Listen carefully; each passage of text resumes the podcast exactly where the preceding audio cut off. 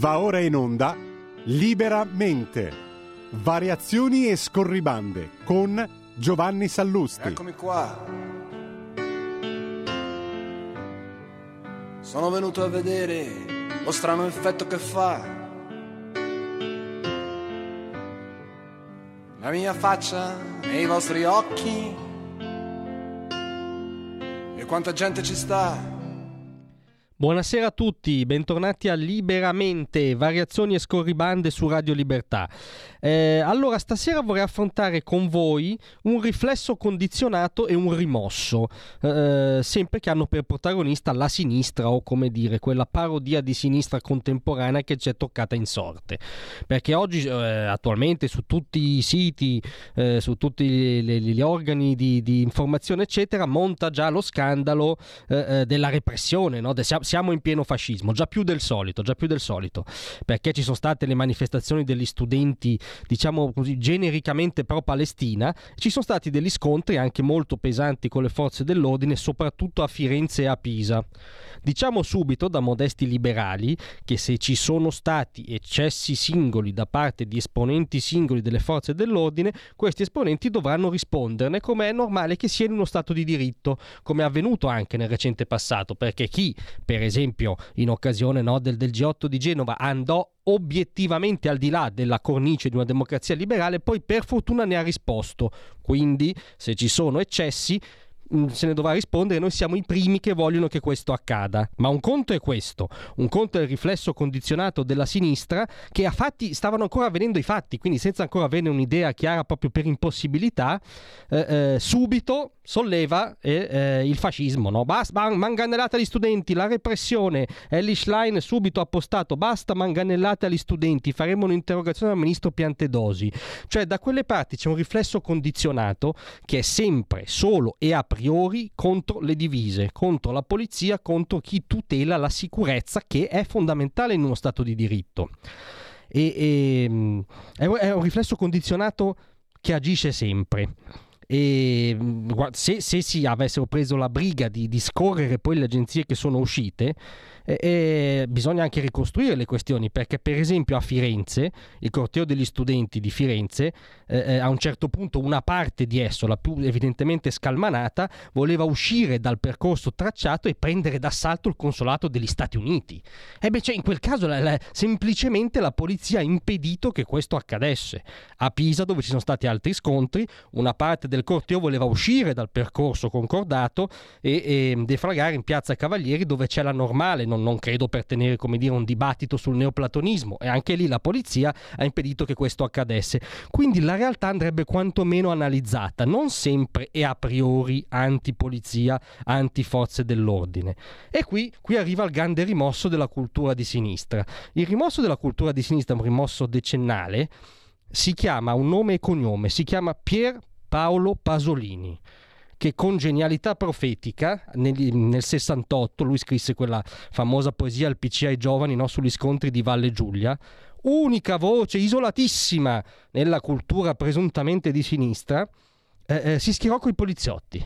Si schierò con i poliziotti dicendo agli studenti voi siete figli di papà eh, io dico il mio sguardo a maggior ragione, eh, diciamo da uomo di sinistra, sta coi poliziotti. E lui li apostrofava proprio gli studenti in questa poesia che andrebbe scolpita nella pietra. Diceva, per esempio, adesso i giornalisti di tutto il mondo, compreso quelli delle televisioni, vi leccano, come credo ancora si dica nel linguaggio dell'università, il culo. Io no, amici. Avete facce di figli di papà. Buona razza non mente. Siete paurosi, incerti, disperati, benissimo, ma sapete anche come essere prepotenti, ricattatori e sicuri. Prerogative piccolo borghesi, amici. E diciamo che la realtà è andata oltre perché oggi ci sono gli studenti piccolo borghesi per Hamas. Perché poi di, di, di fatto, cioè quelle piazze cos'erano? Erano piazze contro la, l'unica democrazia del Medio Oriente che sta combattendo il terrorismo di Hamas. Quindi siamo oltre la follia che già Pasolini registrava in diretta nel 68. Ecco, allora se lo andassero a rileggere Pasolini, ma anche lo facessero, in realtà scoprirebbero che Pasolini era un uomo libero, quindi probabilmente non sarebbe stato dei nostri, ma sicuramente non era dei loro. Grazie a tutti, a domani. tra un manifesto lo specchio.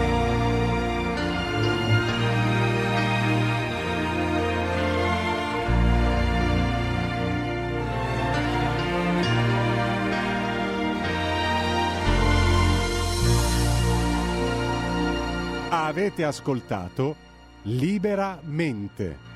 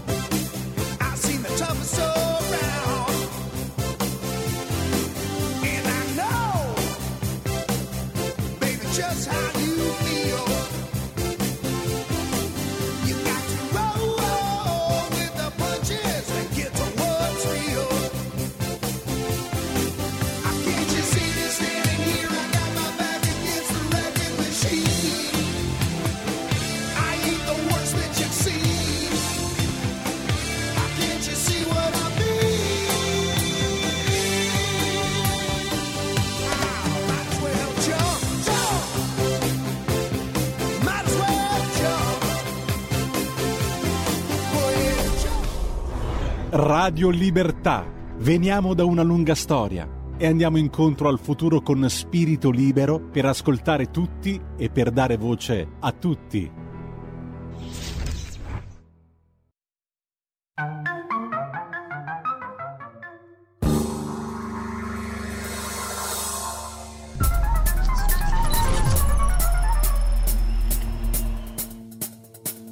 Va ora in onda Zoom, il drive time in mezzo ai fatti con Antonino Danna. Seconda parte di Chilometro Zoom, ridiamo subito la linea a Lorenzo Viviani e Antonino Danna. E rieccoci sempre sulle magiche, magiche, magiche onde di Radio Libertà. Chilometro Zoom, Antonino Danna e Lorenzo Viviani al microfono, al microfono qui con voi. Sei partito eh. stile, stile Papa durante l'Angelus, eri meraviglioso Antonino. Eh, ma anche tu sei era... partito uguale all'inizio, allora... però io ho taciuto. Ho taciuto, io ho taciuto. Eh, taci tuoi. Eh, taci sì. tuoi, bravo. Vai. Scusa. che battuta spirituale, non mi ci raccapezzolo più. Allora, vette altissime stasera. Allora, il boom di Topolino, uguale, vai. Sì, sì, appunto, tipo, visto che sono sovrappeso, faccio il bagno a Vasto. Io lo dissi a un mio compagno di Vasto in collegio, mi fece fare tre flessioni. Ebbene sì, lo saluto, ciao Flavio, un abbraccio. Va bene, allora, bella gente. Mm, intanto io mi ritrovo in quello che ha detto Giovanni Sallusti e anche io, come Pasolini, sto con i poliziotti perché i poliziotti sono figli del popolo. Molti di loro sono figli del popolo e francamente l'idea di gente che pretende di scendere in piazza per dire la sua, ma nel dire la sua è contemplata anche l'assalto a una sede consolare o la distruzione di un'università, quella non è libertà d'espressione, quello è teppismo. Se fai teppismo è normale che i poliziotti col tonfa, che è il manganello di gomma delle forze dell'ordine te le diano tra testa e nucicoiu, come si dice in calabrese, cioè tra la testa e la base della nuca, o per dirla con Lino Banfi, la noce del capocollo, tanto per chiarirci. Mm. Allora, noi adesso siamo rientrati, rientriamo tra l'altro in un momento nel quale ci prepariamo a un altro faccia a faccia tra eh, 5 minuti e parleremo ancora una volta del granchio blu con sì, il buon... Però... Dimmi. Vai, vai, vai, vai, scusami, scusami, eh, ti interrompo sempre, oggi non so cosa, guarda, bloccami, bloccami. Eh, Giulio, dammi te il microfono, staccami il microfono, perché sto bloccando, mi, mi intrometto, mi intrometto, sono... Ma guarda che l'intromissione ha fatto il successo di una trasmissione come tutto il calcio minuto per minuto, quindi intervieni pure, insomma. Volevo dire Dica. che noi parliamo anche di argomenti non di moda, perché oggi mi hanno detto, guarda, quelli di Scardovari, non tanto Vadis, quindi glielo diremo poi in diretta e secondo me si incazzerà parecchio, perché tante trasmissioni da Mediaset alla RAI eh, stanno snobbando l'argomento granchio blu e anche note trasmissioni, diciamo, eh, insomma, ora non faccio dei nomi a caso, però di quel genere, da un po' più, diciamo, che fanno inchieste, anche in belle inchieste ogni tanto, sono quelle che portano il- il, gli scandali eh, avanti e, e fanno correre la magistratura. Trasmissioni, ci siamo capiti. Eh sì, eh, però bah, il granchio blu no, non è più di moda, ne abbiamo già parlato tanto. Adesso, se la gente muore ancora di, ha dei problemi, muore ancora di fame, eh, ma non bisogna parlarne, non è più di moda, capisci? Non è di moda. E te granchio la do io invece una notizia di moda. È passato. Ecco, te la do io invece una notizia di moda che arriva direttamente dalla rassegna stampa della nostra Alina Fiordellisi, la nostra spacciatrice di rassegne stampa, perché vedrete che ci sarà un'altra ondata di idiozia in Puglia su questo tema. Vai. State un po' a sentire, la Repubblica Bari, nuova xylella di oggi, nuova xylella, scatta l'allarme, così ha già attaccato i mandorli. A Trigiano è stato individuato un altro ceppo su sei piante. Si tratta di una sottospecie di quella che ha devastato gli ulivi. La regione pronta a intervenire perché potrebbe intaccare anche la vite. Eh, a Trigiano Eh, se, scrive- se- se è pronto a intervenire come è intervenuto sulla Xylella, fatevi il segno della croce, agricoltori eh, pugliesi. Mi spiace dirlo, eh, perché se devo prendere, sapendo e avendola conosciuta anche a livello parlamentare, come è intervenuta la regione Puglia, c'è da spararsi, pronti a intervenire. Ma no, oddio, povera Italia, povera Puglia, mi dispiace. Vai. A Trigiano, scrive il collega Daniele Leuzzi per eh, Repubblica Bari, a Trigiano è stato individuato un nuovo ceppo della Xylella, ribattezzato Xylella fastidiosa fastidiosa. La variante è stata trovata su sei piante di mandorlo e le analisi in laboratorio già effettuate hanno accertato lo scorso 21 febbraio la diagnosi.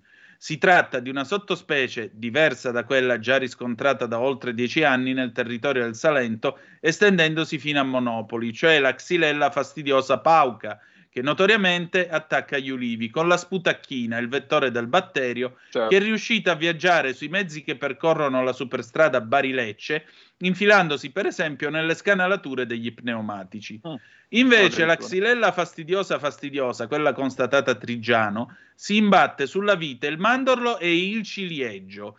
A confermarlo è stato direttamente l'assessore regionale all'agricoltura Donato Pentassuglia con un'ordinanza d'abbattimento degli alberi infetti e l'implementazione di nuove analisi sulle piante nell'arco di 800 metri. Questa scoperta, dice Pentassuglia, mette in evidenza il grande lavoro che stiamo facendo. La regione infatti effettua indagini sui vettori e quindi sugli insesti.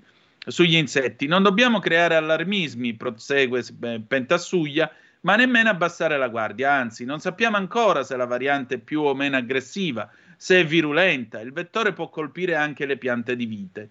Quindi gli agricoltori baresi nel settore della produzione dell'olio d'oliva e di tutta la filiera sono in qualche modo esclusi dal nuovo virus, ma questo apre nuovi scenari per altri prodotti simbolo, come ad esempio l'uva da tavola.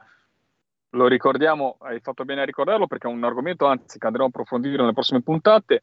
E vado velocissimo perché c'è già il nostro Sì. pro- prossimo ospite in linea. Ricordiamo ai nostri ascoltatori che è una malattia che naturalmente colpisce il sistema linfatico delle piante. Se non mi sbaglio, non vorrei sbagliarmi perché sono biologo marino e non botanico, però insomma non è, tanto, non è che bisogna essere tanto botanici per sapere queste piccole informazioni. E, e quindi è un- un- diciamo una malattia che viene trasportata da una piccola cicala che naturalmente è fitofaga, quindi punge le piante per succhiarne la linfa e quindi trasporta e infetta le varie piante. Quindi bisogna fare delle zone cuscinetto e se queste si fanno nel momento giusto, quando naturalmente è eh, ben determinato in una zona e si trova, eh, tu lo fai e in teoria non facendo trasportare questa cicalina che andrebbe da un, al- da un alberello all'altro, tu riesci a, a farla andare avanti, come in teoria deve essere fatto con la xylella da subito, come in teoria fanno tutti i paesi europei, come in teoria ti obbliga a fare, e ti obbliga a fare perché è un problema enorme che può essere non solamente italiano ma comunitario se va avanti, la comunità europea. Quando ci dice le cose, è molto bello questo Antonino, quando la comunità europea a volte ci dice delle cose furbe da fare, non le facciamo, però quando c'è da seguire dei regolamenti da idioti, siamo i primi ad applicarli. È qua con noi Vadis Paesanti, caro Vadis. Eh, Buonasera. Buonasera, viva la libertà e Radio Libertà, grazie. Grazie, grazie. Ora ti faccio arrabbiare perché a Scardovari mi hanno detto guarda, tante trasmissioni, ora non facciamo il nome, ma parliamo di media, Strarai, non ci cagano più perché il granchio blu non è più di moda. Ora, il granchio blu non è più di moda, Badis, raccontaci un po' cosa vuol dire il granchio blu per te. Allora, il granchio blu non è più di moda, non saprei come rispondere, dico che invece il granchio è di moda perché noi ah, per colpa del granchio blu tutte le nostre coltivazioni, 1800 persone tra Goro e Comacchio siamo alla carità. E non riusciamo perché con i due giorni di scirocco che ci sono stati con la giornata di oggi e di ieri, probabilmente tra stanotte e domani, quando va giù ritorneremo a, solo da prezzi da posta, ma sentiremo anche lo strascico amare quanto granchio avrà eh, risvegliato dal letargo invernale. Assolutamente, assolutamente. Ricordiamo eh, Vadis, eh, insomma, è una, è una, figura di riferimento per quel di Goro. Oggi siamo stati insieme ad un convegno, eh, è, vicepresidente di Federagri Pesca, Conf Cooperativa Emilia Romagna, è un venericoltore, un vongolaro, chiamiamolo come volete, però una persona che è con i piedi in acqua, è in barca tutti i giorni e si è vista la propria produzione, ricordiamolo sempre, io lo dico tutte le volte che parliamo di granchio blu e l'ho anche detto all'amico Cacciatori purtroppo che è in Sardegna e lo sta vedendo il fenomeno non grave come quello della, che avete voi adesso nel Delta del Po, che avete purtroppo da luglio scorso nel Delta del Po. Nel Delta del Po è come se la gente fosse arrivata e non avesse più trovato di colpo, dopo si è visto sparire in pochi mesi, il proprio posto di lavoro. È come pensare per una, una, due province, quella di Ferrara e quella di Rovigo principalmente, importantissime, dove la vongola è fondamentale, si sono visti, è come dire, nel, nella provincia eh, famosa per l'automotive piemontese, nel torinese, ora Antonino, così lo portiamo nella tua cara zona più diciamo industrialosa dell'automotive, è come se uno fosse andato davanti ai, ai cancelli un operaio non avesse più trovato l'azienda spazzata via. Quindi migliaia di posti di lavoro, migliaia di persone che lavorano con l'indotto. Ecco, uh, Vadis, si sta parlando e forse se ne sta parlando troppo. Ora eh, diciamo con varie note stonate si va avanti, si riesce sul discorso della 102, si deve ingranare su due strade, quella dei ristori che devono dare la possibilità alla gente di vivere, per qua stiamo pensando adesso alla gente che deve vivere e deve poter avere una busta paga, qualcosa, busta paga no, però dei soldi per vivere, però stavo parlando anche oggi, dopo che siamo lasciati a Scardovari, serve anche una cosa, serve pescare, serve proteggere, ma serve anche pagare il lavoro della pesca. Ecco, questo forse è una cosa che non abbiamo esaminato oggi. Voi pescatori state facendo un servizio ambientale gratuito perché il granchio paradossalmente domani mattina ce lo troviamo nelle spiagge, ce lo troviamo a camminare per la strada, un granchio che distrugge tutto e voi state proteggendo il vostro lavoro ma state proteggendo anche l'ecosistema. Serve anche naturalmente un ristoro per voi perché andate in mare e spendete gasolio e spendete il vostro tempo, no? Così, è così. Esattamente così, carissimo Lorenzo, tu che hai grande esperienza per il tuo, per il tuo incarico da onorevole nella Commissione Pesca e Acquacoltura, Agricoltura alla Camera, oltre ad essere un addetto ai lavori, oltre ad essere come oggi per la terza volta che visiti e vieni a capire, a vedere, a sentire eh, come siamo messi e a che punto siamo. Poi tu hai più contatti al Ministero di noi, tu hai capito che la situazione è disastrosa, siamo a reddito zero. Questo cosa vuol dire? Che noi non vogliamo chiedere l'elemosina, noi non abbiamo mai chiesto l'elemosina perché negli anni dal 92 in poi abbiamo iniziato la nostra attività pian piano nell'86 con la venericoltura, vongola verace appunto, essendo i primi produttori in Europa con le alghe, crisi anossica, nel giro di una notte e due siamo rimasti alla carità, siamo rimboccati le maniche, pur chiedendo, più delle volte ci hanno detto risparmiate perché quel cassetto della, del fondo di solidarietà che lo prevede un decreto legislativo del 2004 appunto per la pesca e l'acquacoltura più delle volte è vuoto, ci siamo sempre rimboccati le maniche e abbiamo riniziato a seminare il giorno dopo. Oggi invece seminiamo, seminiamo e diamo rida mangiare a un granchio?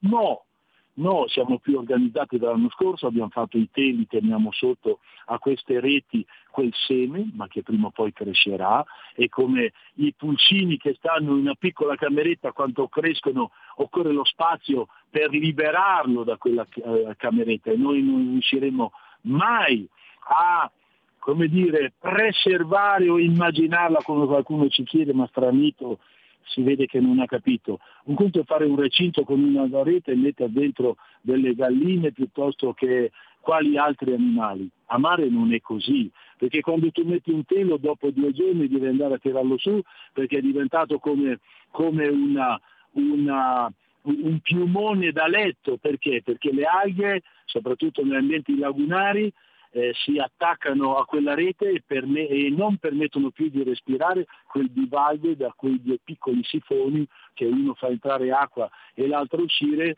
andremo a soffocarle. C'è un lavoro che nella disperazione, l'anno scorso no, perché ci è arrivato addosso questo ciclone, quest'anno abbiamo qualche recinto in più, qualche cielo, pelo e riusciamo a salvaguardarlo, ma siamo consapevoli di non poter recintare tutta la laguna. Detto questo, vorremmo e ho finito, per poter pescare più granchio possibile, perché pescando più granchio possibile noi siamo sicuri che quel granchio che ci mangia le nostre gondole a mare in acqua un minuto dopo non c'è più. Siccome abbiamo la flotta per poter raccogliere tante tonnellate di granchio, okay, una parte destinarlo al mercato se lo riceverà, nel senso se lo comprerà, forse è meglio anche venderlo a 0,5 centesimi, lo dico per gli ascoltatori, che tante giornate al mercato ittico ci è stato pagato 0,5 centesimi, forse è meglio che non pagare 30 centesimi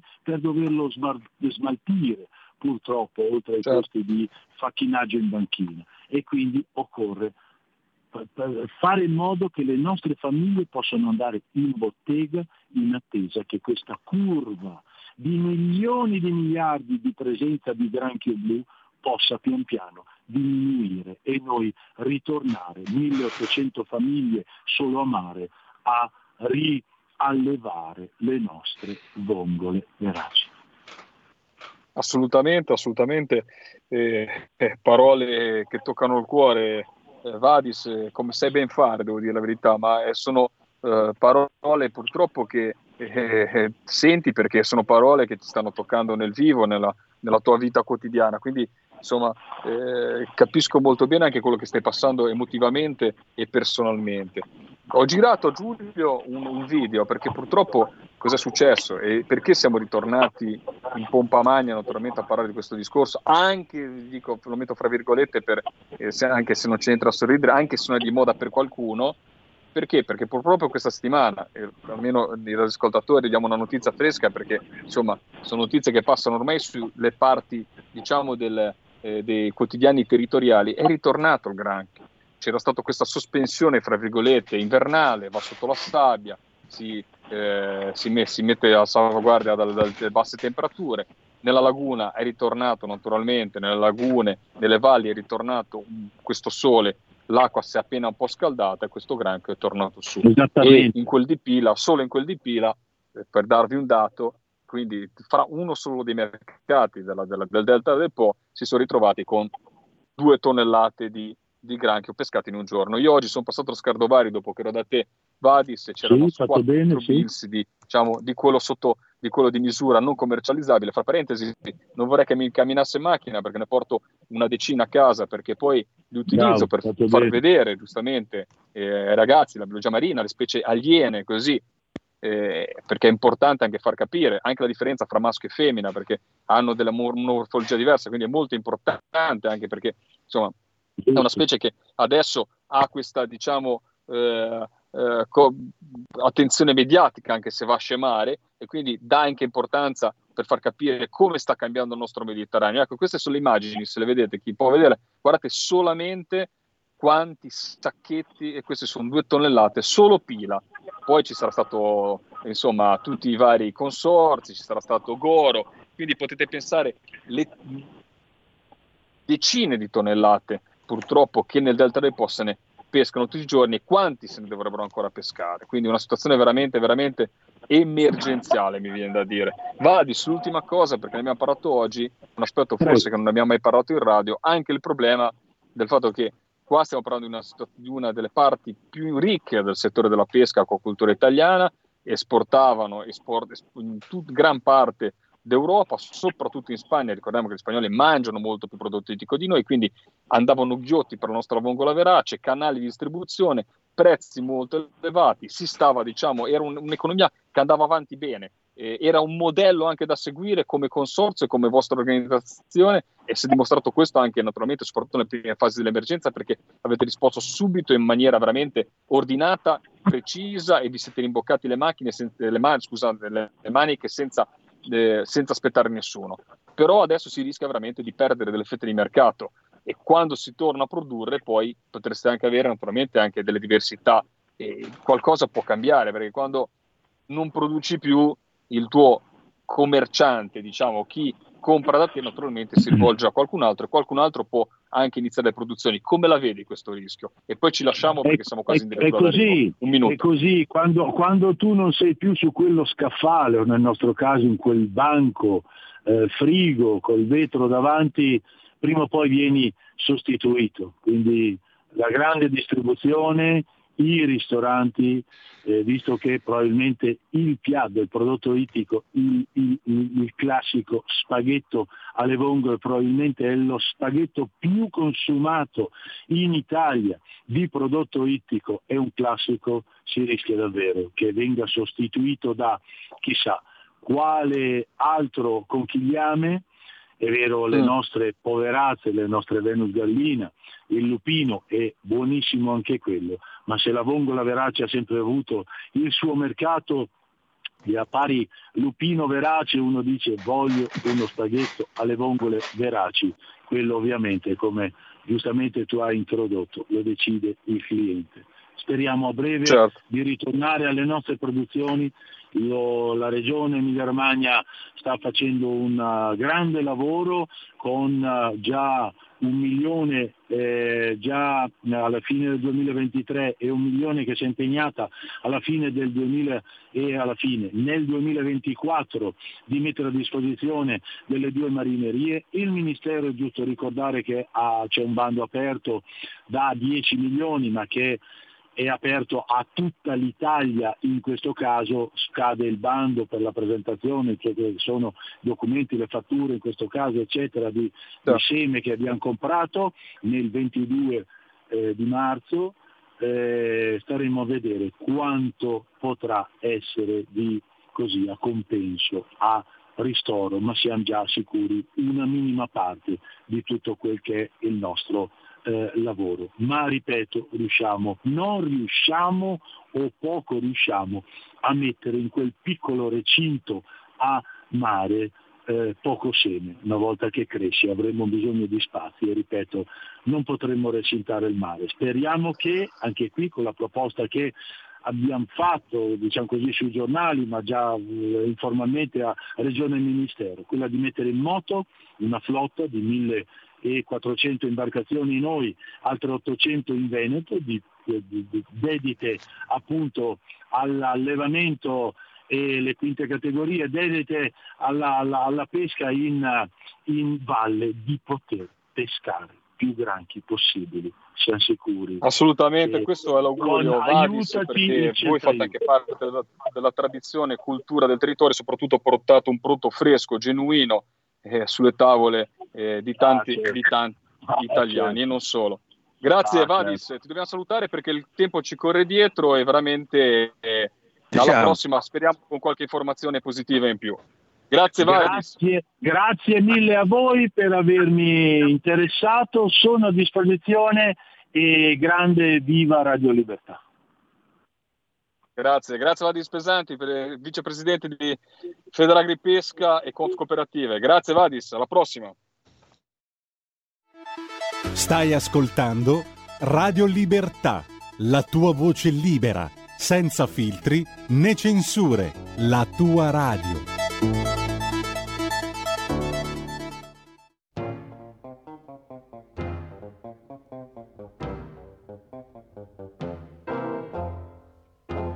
Scende in cella sera ed infuria la bufera. Io non canta capinera, è finita primavera, vi saluta e se ne va.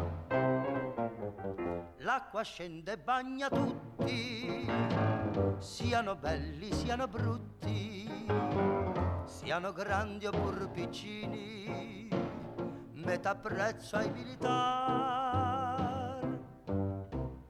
l'acqua che scende, che scroscia che va, Pierino in angoscia calosce non ha.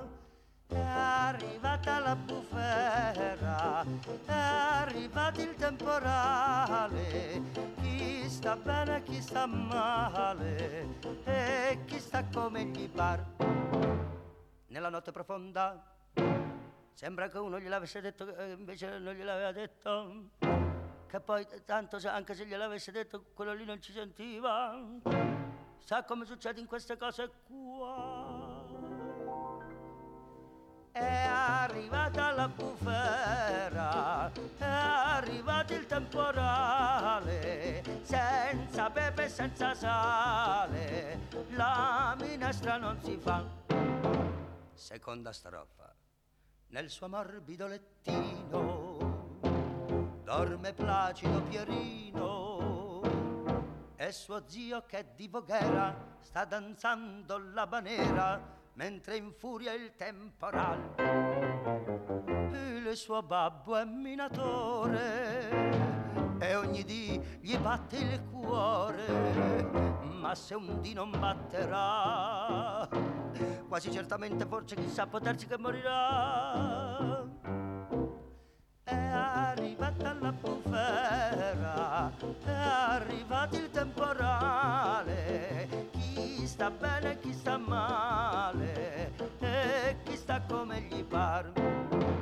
Un uomo si scuote, fa un salto mortale, il padre lo bacia, lo bacia suo padre, gli dà un altro bacio e una scarpa sul naso e poi un altro bacio poi ci ripensa e gli dà un'altra scarpa sul naso e poi se ne va. È arrivata la bufera, è arrivato il temporale, chi sta bene, chi sta male e chi sta come gli parta.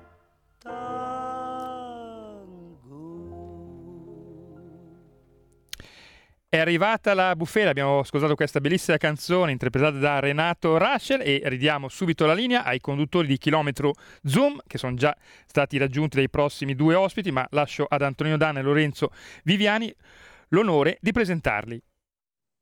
Grazie Giulio Cesare, grazie per questa linea che ci hai ceduto. Allora, le 18.34 in questo momento sulle magiche, magiche, magiche onde di Radio Libertà con me, con Lorenzo Viviani. Noi abbiamo due ospiti di riguardo che voglio ringraziare per il loro tempo e la loro disponibilità. Noi stasera non abbiamo uno, ma bensì due scienziati. Uno lo conoscete già perché è stato già nostro ospite più volte, il professor Gianluca Limonti, che è un fisico atomico, ha, ha lavorato al Fermilab eh, ed è stato anche in quel di Chicago, dove c'è stata la prima reazione a catena. L'altro è un fisico dell'atmosfera ed è una figura molto nota per la sua attività scientifica eh, ed è il professor Franco Prodi. Intanto io voglio ringraziare entrambi della vostra presenza e del vostro tempo stasera e vi diamo il nostro benvenuto, perché la vostra presenza ci onora, permettetemelo di dire. Assolutamente sì, assolutamente sì.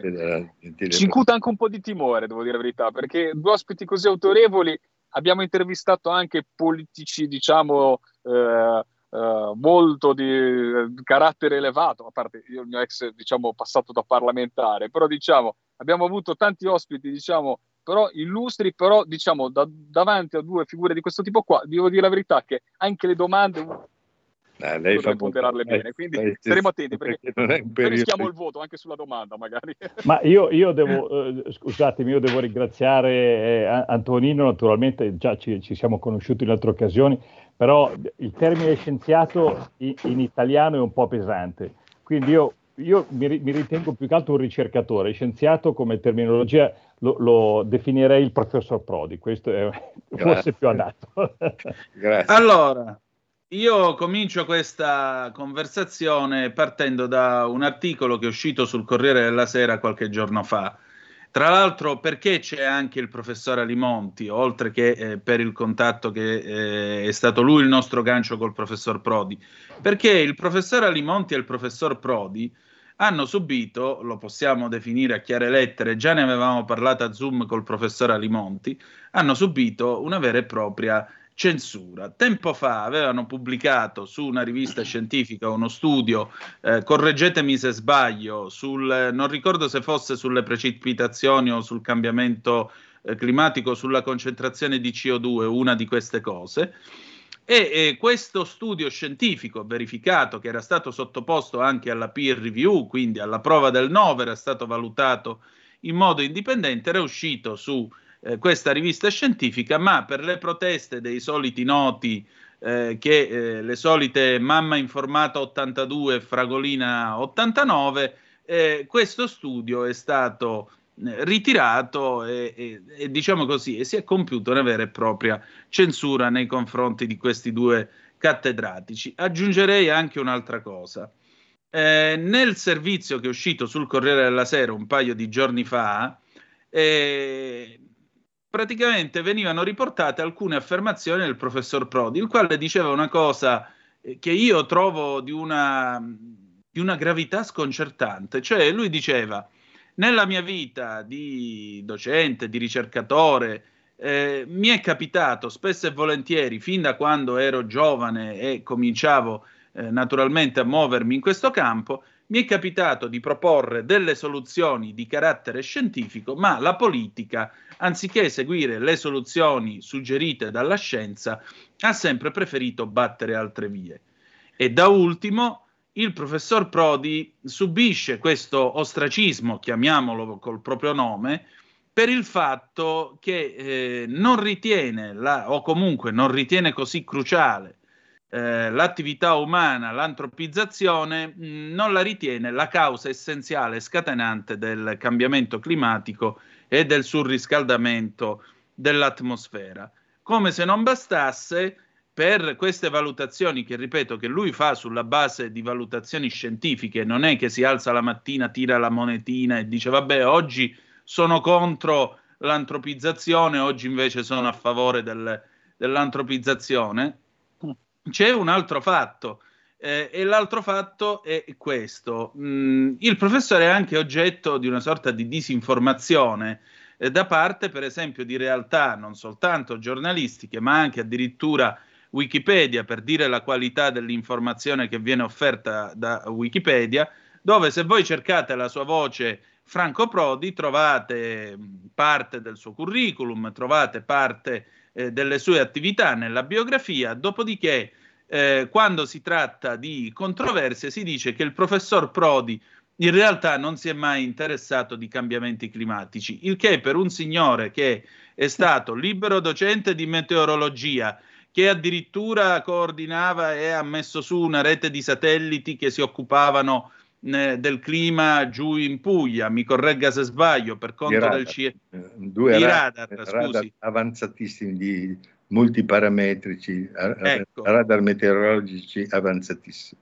Ecco, per il CNR, non per la bocciofila all'angolo di casa sua, per carità, tutto il rispetto, ma il CNR, il CNR è una cosa un pochettino più seria. Ecco, voglio dire, dei signori che hanno degli, dei curricula grossi quanto la Treccani, ecco, vengono ostracizzati e vengono messi da parte da gente o addirittura li portano, li invitano in trasmissione a confrontarsi con gente che si attacca col super attack a un dipinto de, de, de, di, Michelangelo oppure eh, piglia e si sdraia per terra e grida ah moriremo tutti, affogheremo. Allora perché è successo questo professore? Ma soprattutto cosa c'è di vero in tutto ciò? Moriremo davvero tutti affogati come l'orso in, in Artico che non ha più il suo iceberg per vivere? Che succede? Ma direi che per fare un quadro di questa situazione molto triste dei rapporti fra politica e scienza, eh, è bene fare una premessa scientifica, ecco, cioè eh, del clima noi sappiamo con strumentazione che è fisica, con lo strumento principe che è il termometro, la temperatura dell'aria su tutto il pianeta, che si chiama global, con eh, 6.000 stazioni, eh, dal primi dell'Ottocento era un po' meno allora, e, e questo um, grafico diciamo, della temperatura dell'aria globale ci dice che mediamente si è avuto un riscaldamento di 7 decimi di grado per secolo. Ecco, quindi questo è un dato di fatto che nessuno mette, mette in discussione. Qui comincia la bagarre, cioè nella fine degli anni 70 c'è stata una serie di, di articoli che hanno sparso questo allarmismo, il famoso allarmismo della mazza da hockey, dicendo che come la, quel salto di temperatura che dalla, dall'80 in poi è eh, colpa totale dell'uomo e si è iniziata questa divaricazione fra questi che sono ovviamente dei catastrofisti e la scienza vera che ha continuato, che io penso di rappresentare e che ha continuato per la sua strada. Quindi io che sono attivo nella fisica dell'atmosfera dal 1965 ho assistito a questi due percorsi e ho visto come nella nostra disattenzione di, di scienziati si è fatta strada questo eh, pensiero unico tra le Nazioni Unite e il suo eh, organo eh, che è l'Organizzazione Meteorologica Mondiale eh, di Ginevra, per questo eh, si è impostata questa, questa serie di COP, di queste conferenze, si è costituito l'International Panel for Climate Change, il famoso IPCC, e quindi eh, la, eh, il dato condiviso di aumento della temperatura dell'aria di 7 decimi di grado per secolo è stato interpretato da questa eh, corrente eh, che chiamiamo del, dell'IPCC con i loro modelli come interamente eh, opera dell'antropizzazione del pianeta, dell'uomo industriale, ovviamente gli altri eh, che penso di rappresentare e siamo in 1500 con, con premi Nobel compresi eh, nel mondo, ecco, sanno che eh, il sistema clima è, è molto eh, complesso, non è ancora compreso, che questi modelli producono solo degli scenari ma non delle previsioni sulle quali si possa affidare il destino dell'umanità, il destino della, eh, eh, del, de, di scelte eh, come quelli della, delle green economy totali, eccetera, sono, non si possono basare su scenari perché eh, i modelli sono diventati tanti, ci sono delle grosse equip di centinaia di persone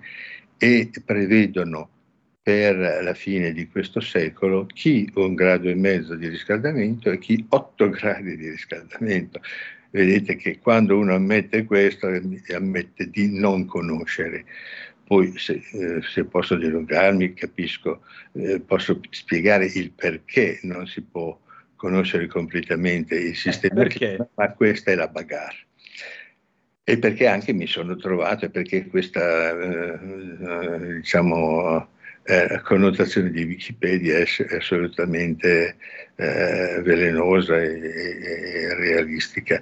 Eh, dovete pensare che l'essenza del, del, clima è costituita da un equilibrio fra due flussi.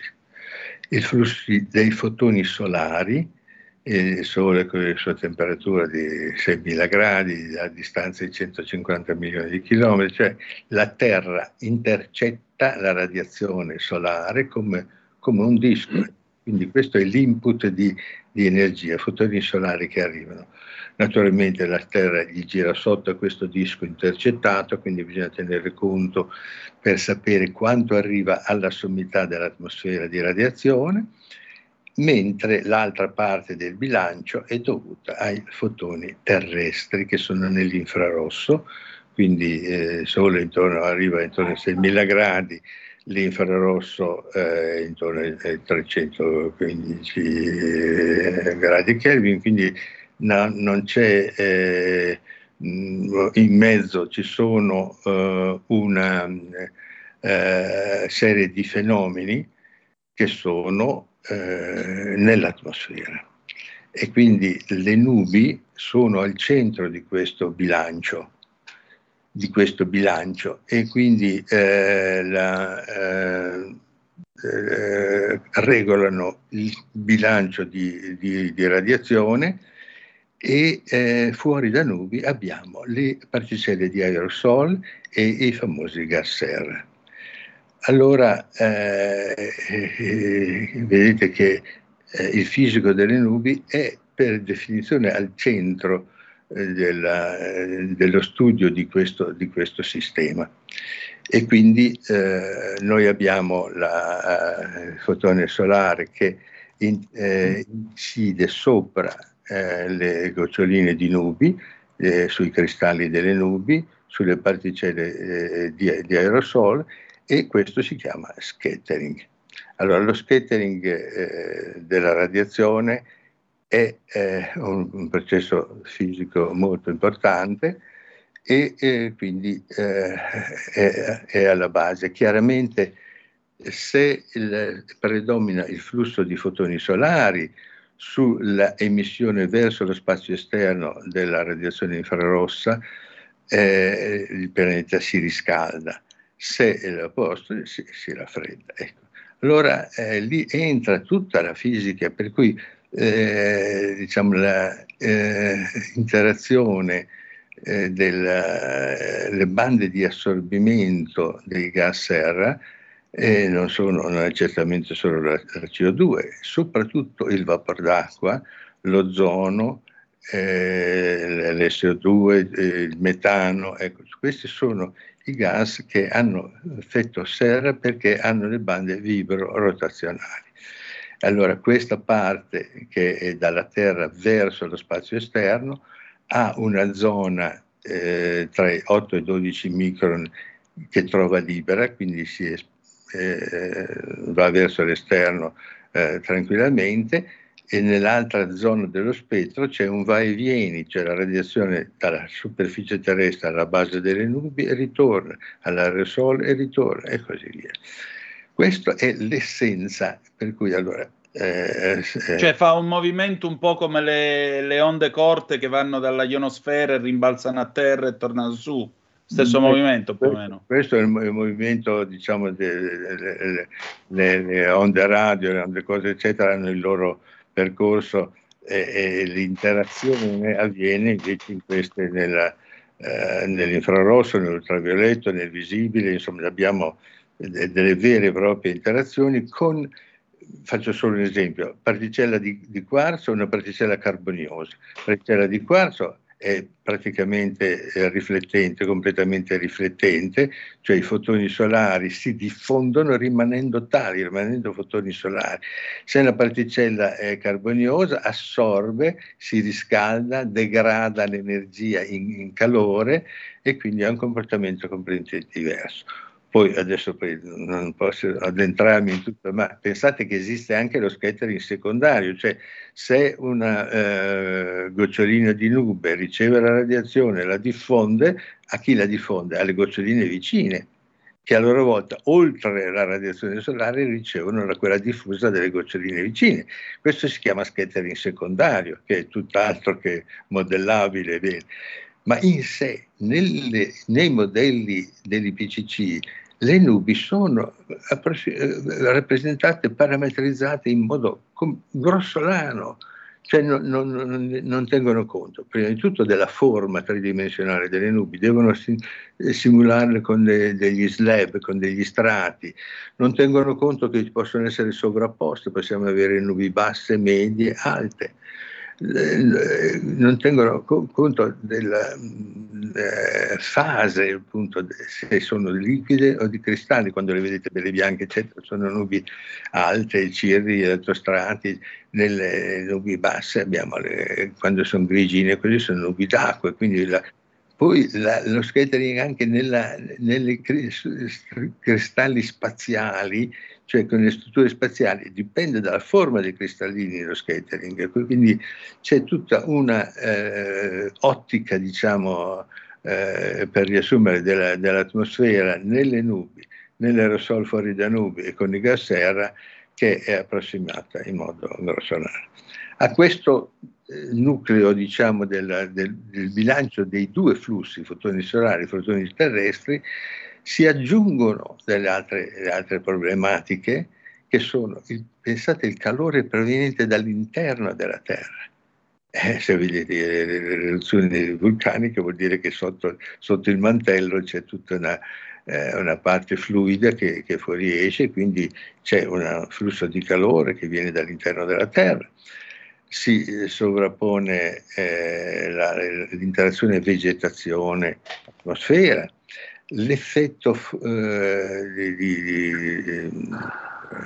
eh, di, proprio riduzione insomma, della, della, stessa della, della vegetazione eh, e quindi la fotosintesi è, è, è difficile da calcolare e nei modelli delle PCC non compare la parte dell'energia della radiazione solare che va in fotosintesi, per esempio, e, e così ci sono e, tutta la circolazione oceanica, l'interazione fra oceano e atmosfera eh, è una, una delle eh, componenti di questo eh, sistema climatico generale. Pensate che eh, la circolazione oceanica eh, si origina nelle acque fredde, diciamo, dense nella Groenlandia, scende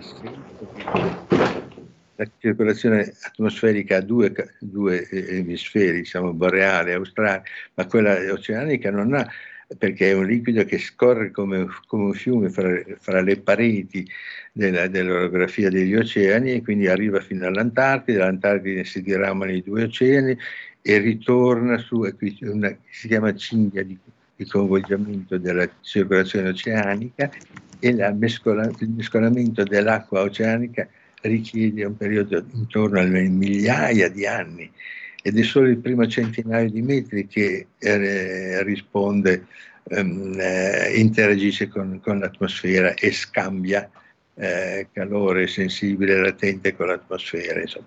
E quindi vedete che c'è una, una complessità eh, tale per cui l'affermazione ecco, del, del 98% di responsabilità dell'uomo è una speculazione che non ha delle, delle, basi scientifiche. Allora mi chiedono, ma allora professore qual è la, la percentuale antropica? Eh, se sapessi vorrebbe dire che, che eh, siamo non solo non nell'infanzia del clima, ma siamo in una comprensione completa del clima. Quindi quelli che mi danno delle negazioniste non capiscono nulla, dico semplicemente che l'affetto antropico c'è, non potrebbe non esserci, perché se, da fisico delle nubi sapete che se la gocciolina si forma su una particella, questa particella può essere anche non naturale, può essere anche di origine antropica, quindi anche la microfisica delle nubi è eh, alterata dalla presenza dell'uomo. Ma se non consideriamo gli aspetti principali che sono il Sole, la variabilità del Sole, l'astronomia, il fatto che l'orbita terrestre non è costante, l'asse terrestre non ha un angolo preciso sul piano dell'eclittica, ma fa un moto di precessione che dura 26.000 anni e tutto questo comporta gli effetti sull'insolazione, sui bilanci di radiazione e questi non, non hanno nessuna percezione di quello che è la dimensione del tempo che noi dobbiamo considerare in, nel, nel, nel clima. Questi due secoli di cui parlavo all'inizio sono un battito di ciglia rispetto ai miliardi di anni della storia della Terra. E la storia della Terra la si capisce, ci sono gli esperti eh, geoclimatologi, ma i carotaggi dell'Antartide soprattutto.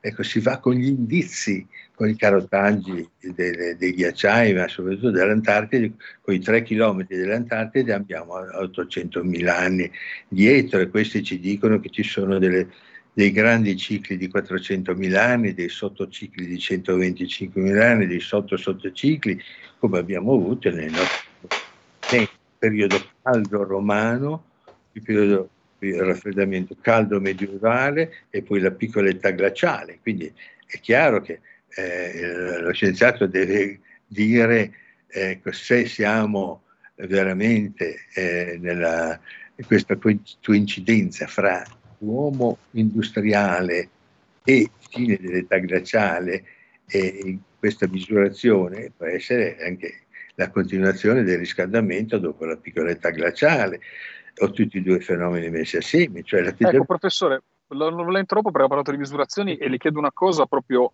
diciamo da un minuto, due minuti prima della pubblicità, poi una bella domanda per entrambi.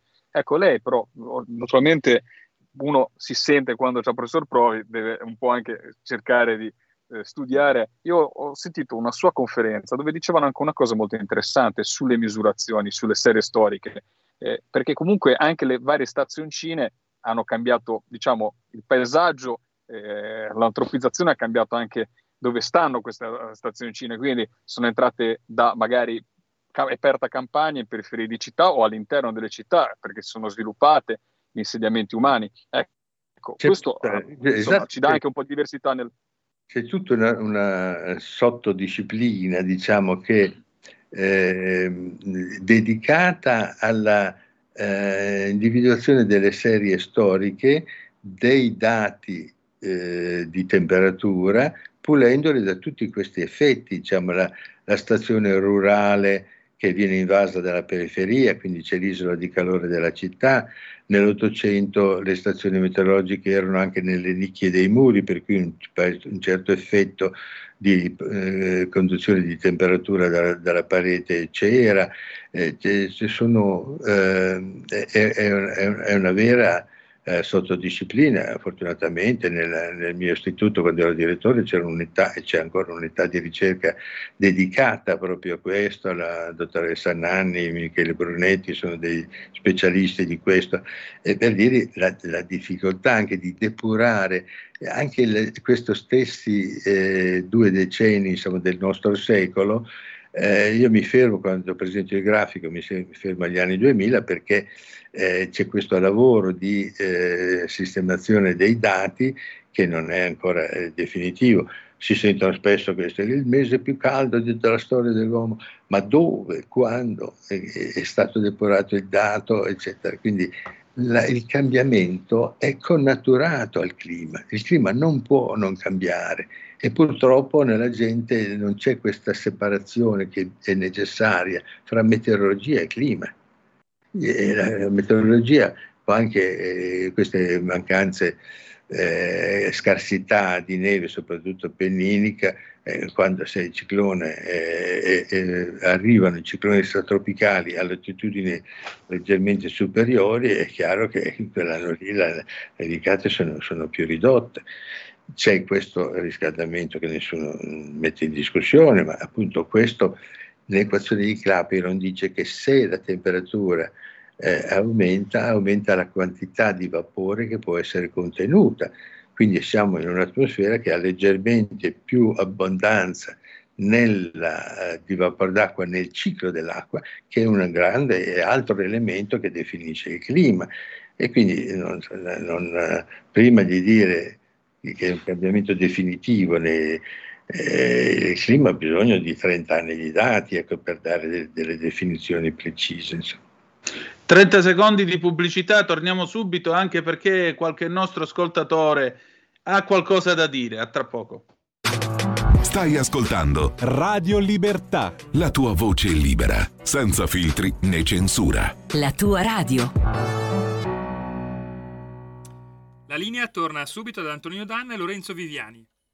E allora rieccoci, sempre qui con Zoom, eh, alle 19.50 secondi, Antonino Danna, Lorenzo Viviani e i professori Franco Prodi e Gianluca Limonti al microfono con voi. Allora, Luciana Savona ci scrive su Facebook, professor Prodi, chi le dà del negazionista fa parte di quelli incoscienti che hanno interessi prodomo proprio nel portare avanti le loro teorie strampalate, di Greta e dei suoi adepti, loro nulla di scientifico ma tutto business. Ilaria Mongardi, grande prof, preciso, giusto, sincero, informatissimo. Questo è parlare in verità, bravissimo. Quindi io questo c'è scritto e questo leggo. E mi, permetterei, mi permetterei di aggiungere come valutazione, perché hai detto co- quali gli aggettivi erano giusto, eh, onesto e informatissimo, giusto? Sì, sì. Ecco, io mi permetterei di dire anche molto didattico e informante, forse un aggettivo che non, che non Assolutamente esiste. sì, assolutamente Perché sì. praticamente il professor Prodi in 20 minuti ci ha fatto una lezione su una sintesi delle- di quelli che sono le- i parametri importanti del, del clima. È Quindi vero. Assolutamente sì.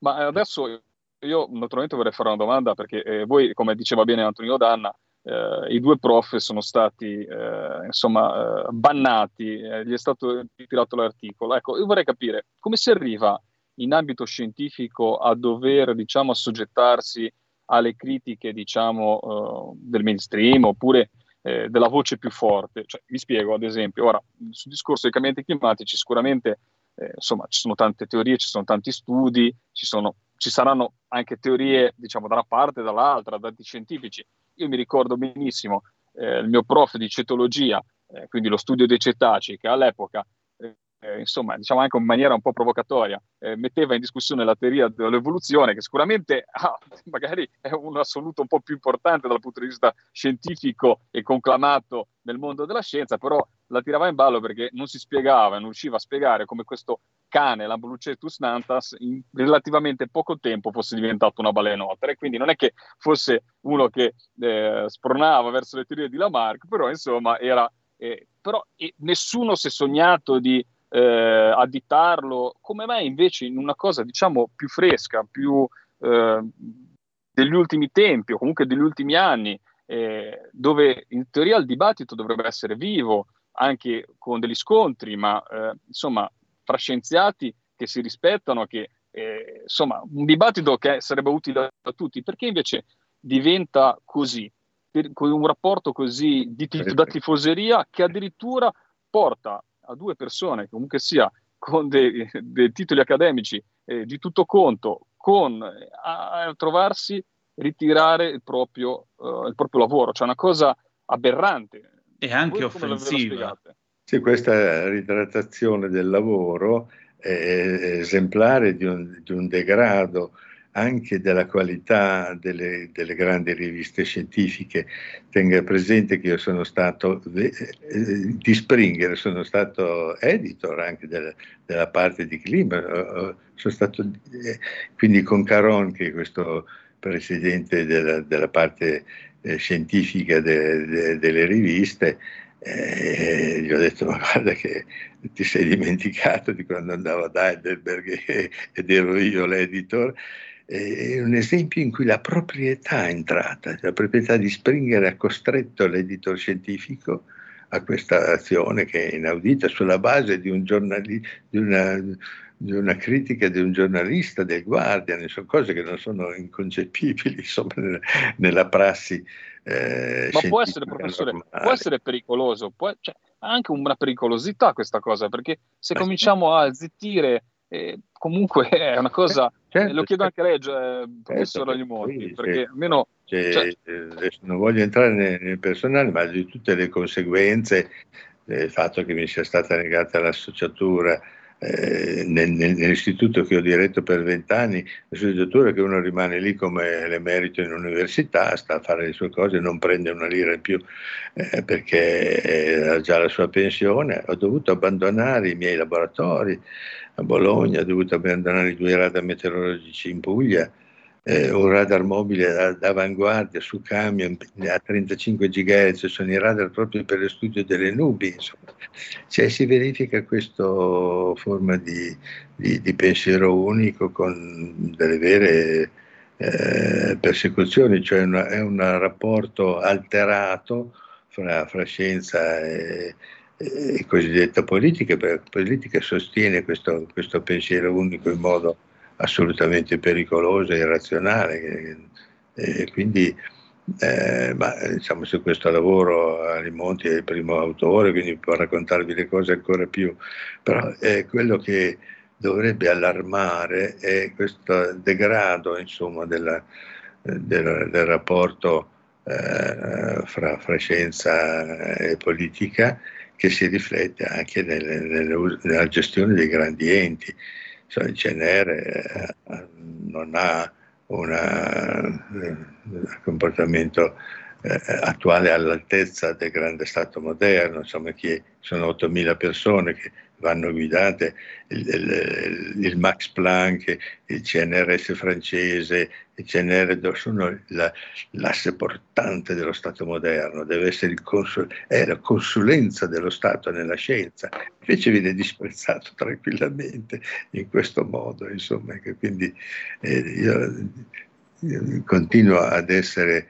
a esprimere questa preoccupazione perché io vorrei agganciarmi a, a, questo discorso, Franco. Se, Prego, se professore Alimonti. Per, per, per, per chiarire uh, un attimo un punto, perché spesso quando si parla di clima si sente parlare di consenso sulla scienza, consenso degli scienziati. Ecco, io devo dire che poi, Franco, correggimi eh, se, se, se, ritieni che io sia fuori strada, ma uh, il consenso non fa parte della scienza cioè il consenso fa parte di, di, di, altri mondi, per esempio mi viene da pensare al mondo politico, dove uno chiede il consenso per poter essere eletto e poi agire e prendere delle decisioni e anche delle responsabilità importanti alle volte. Il consenso non è la linfa della scienza, è la critica la linfa della scienza. È solo grazie alle critiche, ai confronti, alla dialettica che la scienza è andata avanti e può andare avanti. E noi da questo punto di vista eravamo disposti a una critica del nostro articolo, tant'è che dopo che è stato eh, iniziata questa revisione, e noi abbiamo detto, va bene, allora chi critica il nostro scritto, il nostro scritto faccia un articolo, venga sottoposto a peer review e noi potremo poi rispondere alle critiche presentate in questo articolo. Non c'è stato nessun articolo scritto in contrasto a ciò che noi abbiamo detto nel nostro articolo. E se infatti poi andate a vedere nella retraction note, non si capisce perché sia stato ritirato non è stato individuato un errore, una, una figura magari che abbiamo fatto i trucchi sulle figure, abbiamo analizzato dei dati fasulli. Non si capisce perché, assolutamente. Comunque, il concetto che volevo dire... Io trovo dire... gravissimo tutto quello che lei sta dicendo, professore, ma non per lei, cioè per lo stato della scienza in questo paese, ma aggiungerei in questo Occidente. Sì, purtroppo devo anche, eh, Gianluca, aggiungere anche una considerazione piuttosto amara che non, tutti, eh, cioè che anche, anche nello stesso ambito della fisica eh, ci sono del, eh, de, degli apostoli dell'IPCC che sparano sentenze senza avere mai lavorato nella geofisica, cioè la geofisica è eh, la scienza del, del, complicato naturale da interpretare e scomporre in termini di, di fisica per lo più classica. Ecco. Ma allora sentire questi oh, fisici delle particelle elementari o astrofisici o teorici o premi Nobel che sputano sentenze su, su, su questo eh, problema del riscaldamento, dando voce al pensiero unico dell'IPCC è veramente preoccupante perché se voi provate a fare un esercizio opposto, cioè pensare che io mi metta a dire che la teoria delle stringhe è una falsità, che eh, i metodi dell'astrofisica sul, sul Big Bang, il, il, il, fondo cosmico delle microonde, eccetera, sono delle balle, sarei un pazzo, insomma. Beh, loro l'opposto lo fanno, lo fanno senza avere fatto dei, dei lavori eh, nelle riviste specifiche eh, prestigiose che ci sono ancora, Journal of Atmospheric Sciences, Journal of Climatology, Journal of Applied eh, Atmospheric Technology, su cui ho sempre, ho sempre lavorato. Beh, facciano, se sono così bravi, si mettono a fare della geofisica. Eh, sarebbe meraviglioso poter avere delle, delle, grandi intelligenze ancora con le quali confrontarsi. Ecco, ma questo vezzo di, di, interferire ha fatto lo stesso tipo di danno che fa questo, questo canovaccio che viene seguito, uh, seguito da tutte, lo dice la scienza, queste COP uh, che sono arrivate alla ventottesimo e vogliono continuare su questo, su questo itinerario che non, non, porterà a nulla se non a dei grossi problemi per, per l'umanità. E poi aggiungo che eh, queste, eh, se c'è uno che è preoccupato del, del, nostro pianeta, della sua salute, del suo ambiente, eh, sono io, cioè questi sforzi internazionali fatti sulla base di, di la, la lotta alla CO2 che se non ci fosse non potremmo neanche mangiare le carote, non è un caso inquinante, è, importantissimo, tra l'altro la, da satellite la, la, Terra non è mai stata così bella verde come adesso. Ecco. Eh, sì, ma la, queste piante, città, insomma... L'amore per l'ambiente che va, l'accordo mondiale va, va, ha preso sulla, sulla, sulla, riduzione dell'inquinamento, siamo passati da un miliardo e mezzo a 8 miliardi in un secolo, quindi persone, non solo, ma persone che invece di, eh, di, di essere come eh, una lampadina accesa da 80 watt come il nostro metabolismo normale, come quello di, di, di una, eh, un abitante africano rurale che non ha eh, elettrodomestici, che non ha automobili, che, siamo delle, delle lampade da 1000 watt, da 10.000 watt, se siamo negli Stati Uniti, a seconda del PIL noi siamo de, dei consumatori di energia, quindi mettiamo, e quindi tutto questo anche calore sensibile cioè, essere, non è conteggiato bene nei, nei modelli di DVGCE, cioè anche il calore sensibile prodotto dal, dalle metropoli, cioè una metropoli di 18 milioni di abitanti, è chiaro che ha una sua isola di calore, produce del calore sensibile che non ha niente a che fare con il cambiamento climatico, è un calore prodotto veramente, calore non latente, è un calore sensibile e così via, si possono fare tanti di questi ragionamenti, ma l'accordo internazionale va trovato nella riduzione delle emissioni ma per eh, inquinanti, per la riduzione dell'inquinamento. Eh. E quindi questo è, è... Recentemente, tra l'altro, mi, mi, aggancio a quello che sta dicendo adesso il professor Prodi, ho partecipato a un seminario in cui sottolineavo il fatto che i decessi annuali al mondo per inquinamento, proprio quello di cui stava parlando il professore prima, eh, sono stimati in circa 6 milioni all'anno. I decessi per eventi climatici globali al mondo sono stimati essere inferiori a 60.000 all'anno, cioè due ordini di grandezza in meno. Quindi per sottolineare l'importanza dell'inquinamento di cui stava parlando prima il professor Prodi. Due ordini di ecco. grandezza ecco, di decessi avete, in più. Permettetemi di fare una precisazione perché magari i nostri ascoltatori ormai in questa diciamo, narrazione in cui si mette tutto dentro insieme non riescono a capire. Quindi separate molto bene il discorso della CO2, quindi diciamo il grande colpevole, eh, di, secondo alcuni, o secondo comunque, eh, del, del surriscaldamento, eh, e dall'altra parte delle fonti inquinanti. Ecco, fonti inquinanti, così lo facciamo capire, eh, perché fonti inquinanti potrebbe essere, però insomma ce ne sono tantissime, però secondo voi come dovrebbe essere basata la cosa? Su rifiuti, non so, i solfati, i rifiuti azotati, i prodotti immessi nell'atmosfera, ma anche immessi in mare. No, per dare un, un, ordine anche un po' di... perché purtroppo eh, dopo, se, se, si, si, tende a mischiare tutto, prof. No, le persone non riescono... beh, cioè, bisogna, si può distinguere benissimo, nel senso che ci sono, eh, anche pensando all'aspetto planetario, ci sono dei satelliti dedicati eh, all'inquinamento, si, vede, si sa, conosce benissimo questa la famosa brown cloud mm. eh, eh, di tutto l'estremo oriente, di tutte le zone in cui mm. si fa ancora cucina col, col, col, col carbone, cioè, cioè, ci sono dei satelliti che misurano esattamente l'inquinamento anche da, da, da satelliti, ci sono dei, dei programmi aeroclouds di tutto il mondo con tutta la rete di, di LIDAR e LIDAR è, è, registra insomma, l'andamento verticale dell'inquinamento nel punto, ma ci sono tanti punti nel mondo per cui questo andamento dell'inquinamento si può, si può seguire tranquillamente.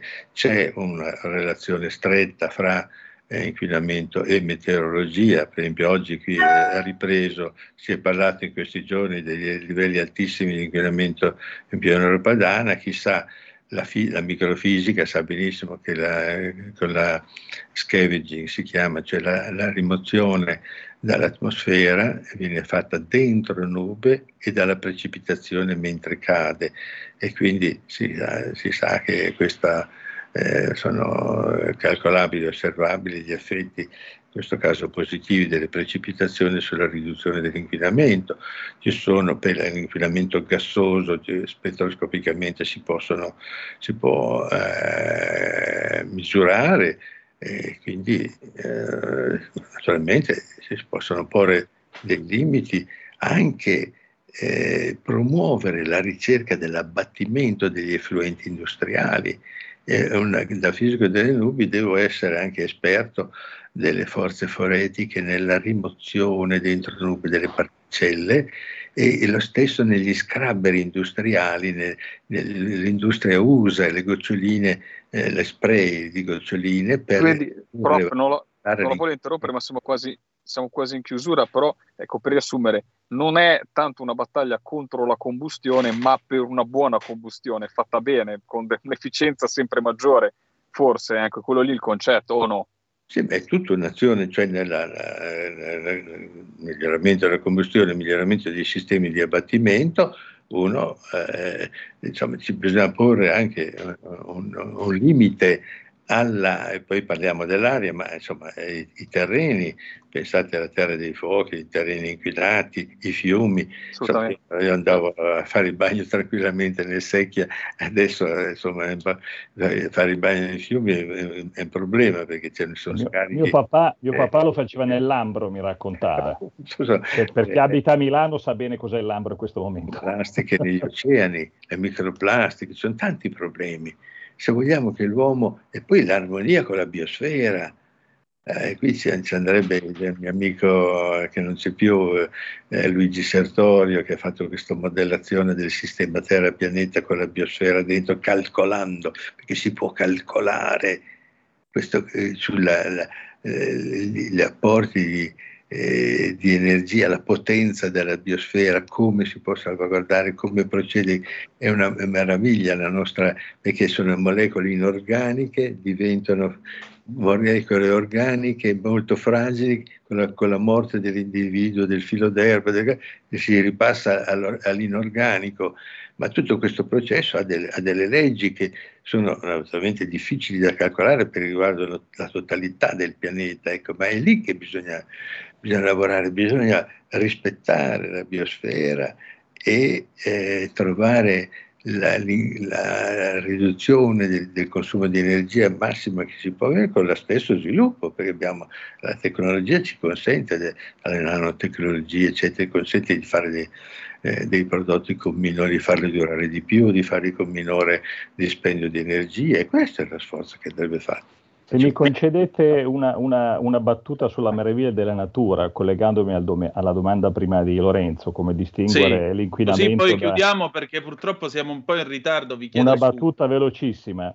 Eh, mi rifaccio prima quando il professor Prodi parlava della pioggia che lava l'atmosfera. Ecco, la pioggia lava naturalmente l'atmosfera da tutti gli inquinanti, ma non tocca la CO2, per fortuna. allora, Allora, viva la CO2, grazie ai professori Franco Prodi, Gianluca Limonti e al nostro Lorenzo Viviani per questa conversazione. Io mi permetto di prenotarvi tutti e tre poi per registrare più avanti una conversazione molto più lunga che eh, vorrei offrire come documentario ai nostri ascoltatori. Quindi se avete voglia, la prossima settimana o a marzo, quando siete più comodi, registriamo su Skype per i fatti nostri una conversazione di un'ora e mezza circa e potremmo offrire questo documentario sotto Pasqua ai nostri ascoltatori, se voi avete tempo e se avete disponibilità. Grazie comunque e complimenti per l'azione di, di, di divulgazione che fate. Grazie, grazie a, voi, grazie a voi, grazie a voi. Lo prendo grazie. per un sì allora, grazie a tutti.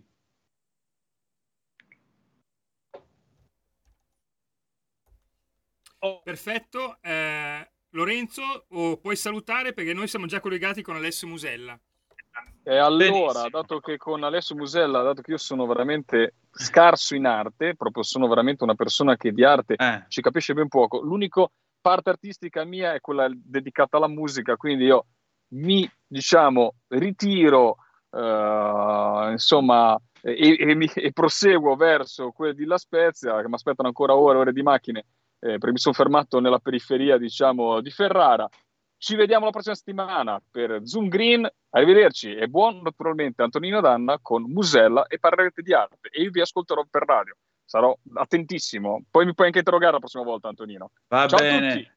Buonasera, Ale Musella. Ale, scusa, ma stasera eh, siamo stati un po' compressi dal clima, ma era giusto dare voce insomma a chi sfata determinati miti. Buonasera, ben trovato. Stasera parliamo di fotografia. Sì, no, comunque non vi preoccupate, capita, poi sono cose che per alcune persone possono essere interessanti. Eh, hai ragione tu, andrebbero maggiormente, ehm, eh, bisognerebbe dargli più tempo perché altrimenti se uno va a spot rischia poi di non capire di cosa sta parlando. Cui hai fatto bene a proporre un'ora e mezza nelle prossime settimane, parlando di questi aspiranti premi Nobel se non sbaglio, no? Sì, eh, beh, nel caso del professor Franco Prodi e Gianluca Limonti decisamente, insomma. Uno è un fisico atomico, l'altro è fisico dell'atmosfera, una delle voci che fino a quando non è arrivato questo gretinismo tre pallonsoldo era tra le più ascoltate e rispettate. Io continuo ad ascoltarle e a rispettarlo. Quindi, dimmi tutto.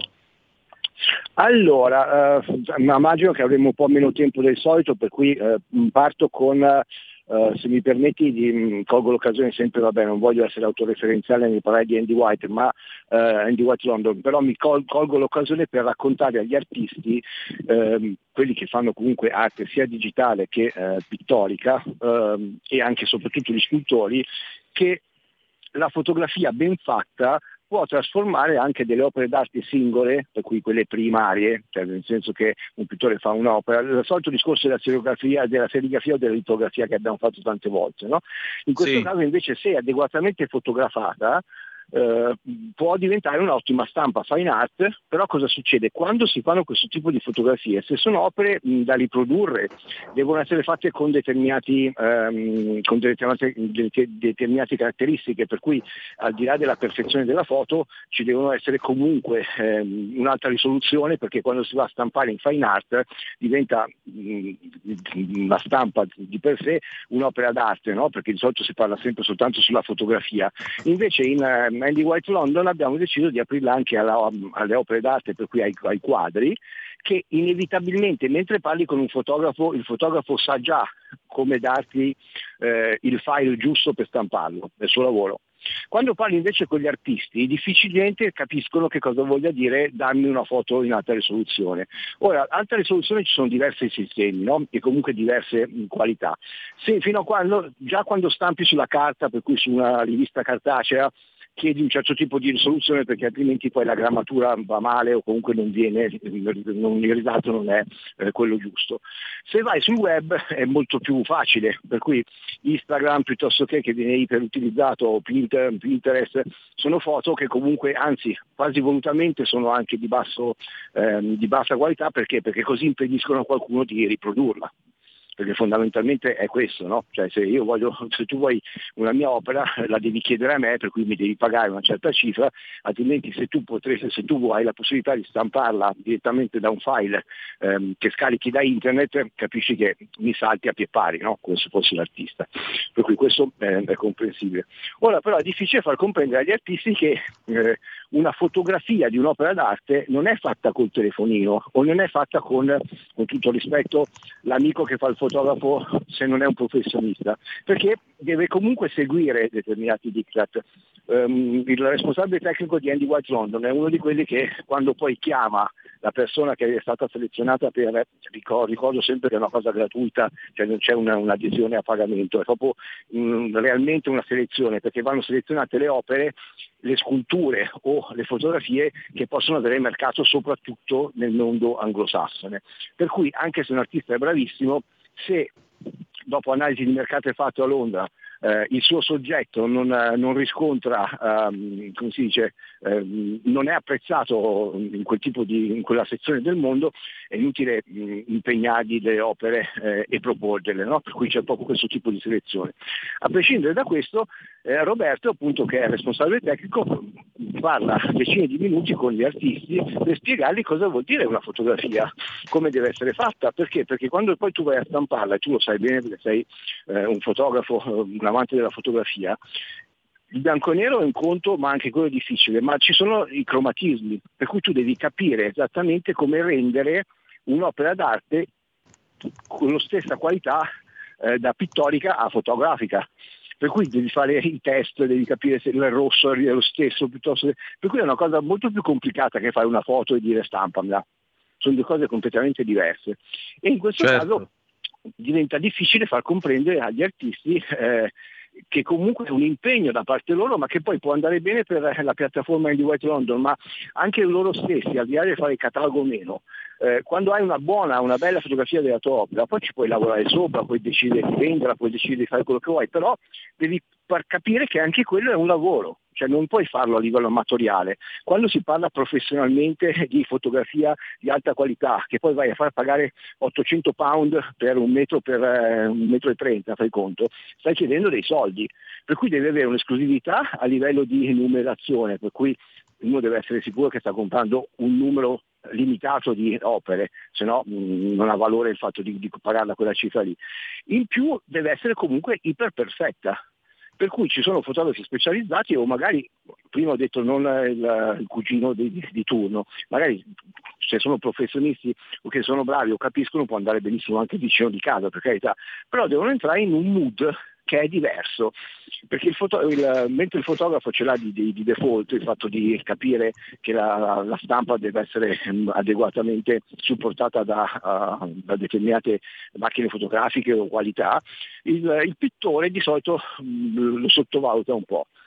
Discorso analogo è per gli scultori. Una scultura eh, che per antonomasia è fine a se stessa, per cui è un'opera d'arte singola, può diventare una splendida stampa fine art, perché? Perché nel momento in cui viene fotografata con lo sfondo giusto e per cui diventa un, un oggetto di arredamento, diventa un quadro, anche in quel caso vanno fatte le fotografie. Allora uno rimane scultore eh, nell'anima e rimane appunto come artista scultore però poi una buona fotografia può far sì che questa scultura possa diventare un quadro che viene appesa nelle case più importanti o più interessanti di determinati collezionisti. Per cui anche in questo caso quando vi si chiama, quando verrete contattati eh, dopo che avete chiesto informazioni per eh, Andy White London, ma per, per, questa piattaforma ma anche per tanti altri, mettetevi in testa che anche un'ottima fotografia è un impegno. Per cui, mm, perché esatto. altrimenti perdiamo tempo, perdete tempo voi e fate mm. perdere tempo anche agli altri, perché tutti hanno sempre la convinzione, no, il mio telefono è l'ultimo modello per cui è perfetto. No, no, no, stiamo parlando in maniera professionale.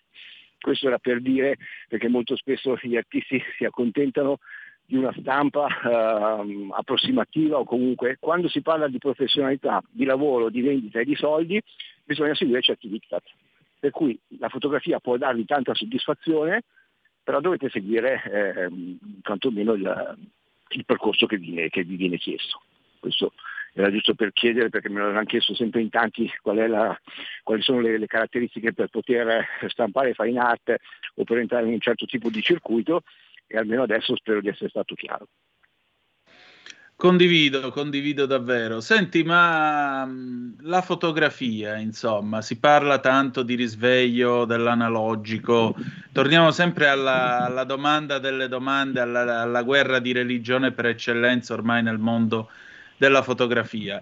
Mm, tu cosa vedi? Quali sono i trend? Soprattutto, secondo te, quali sono i fotografi da seguire? Ma guarda, adesso è uscita una mostra sulla cacca di Oliviero Toscani eh, Quando si dice è... una notizia di merda.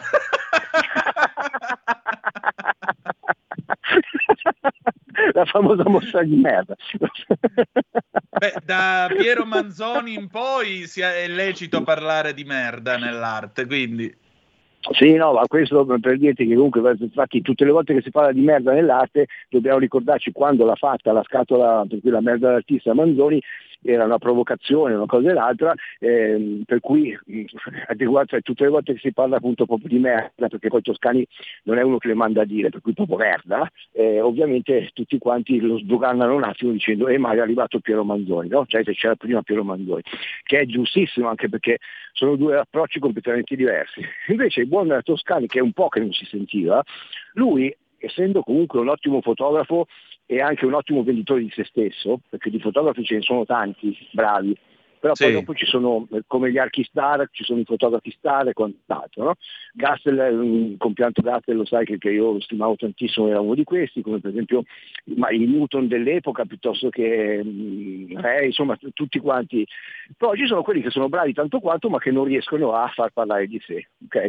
Lui invece è un mago nel far parlare di sé. Adesso c'è questa mostra che parte da poco, insomma, che proprio dove lui ha fotografato diversi tipi di cacca. Okay?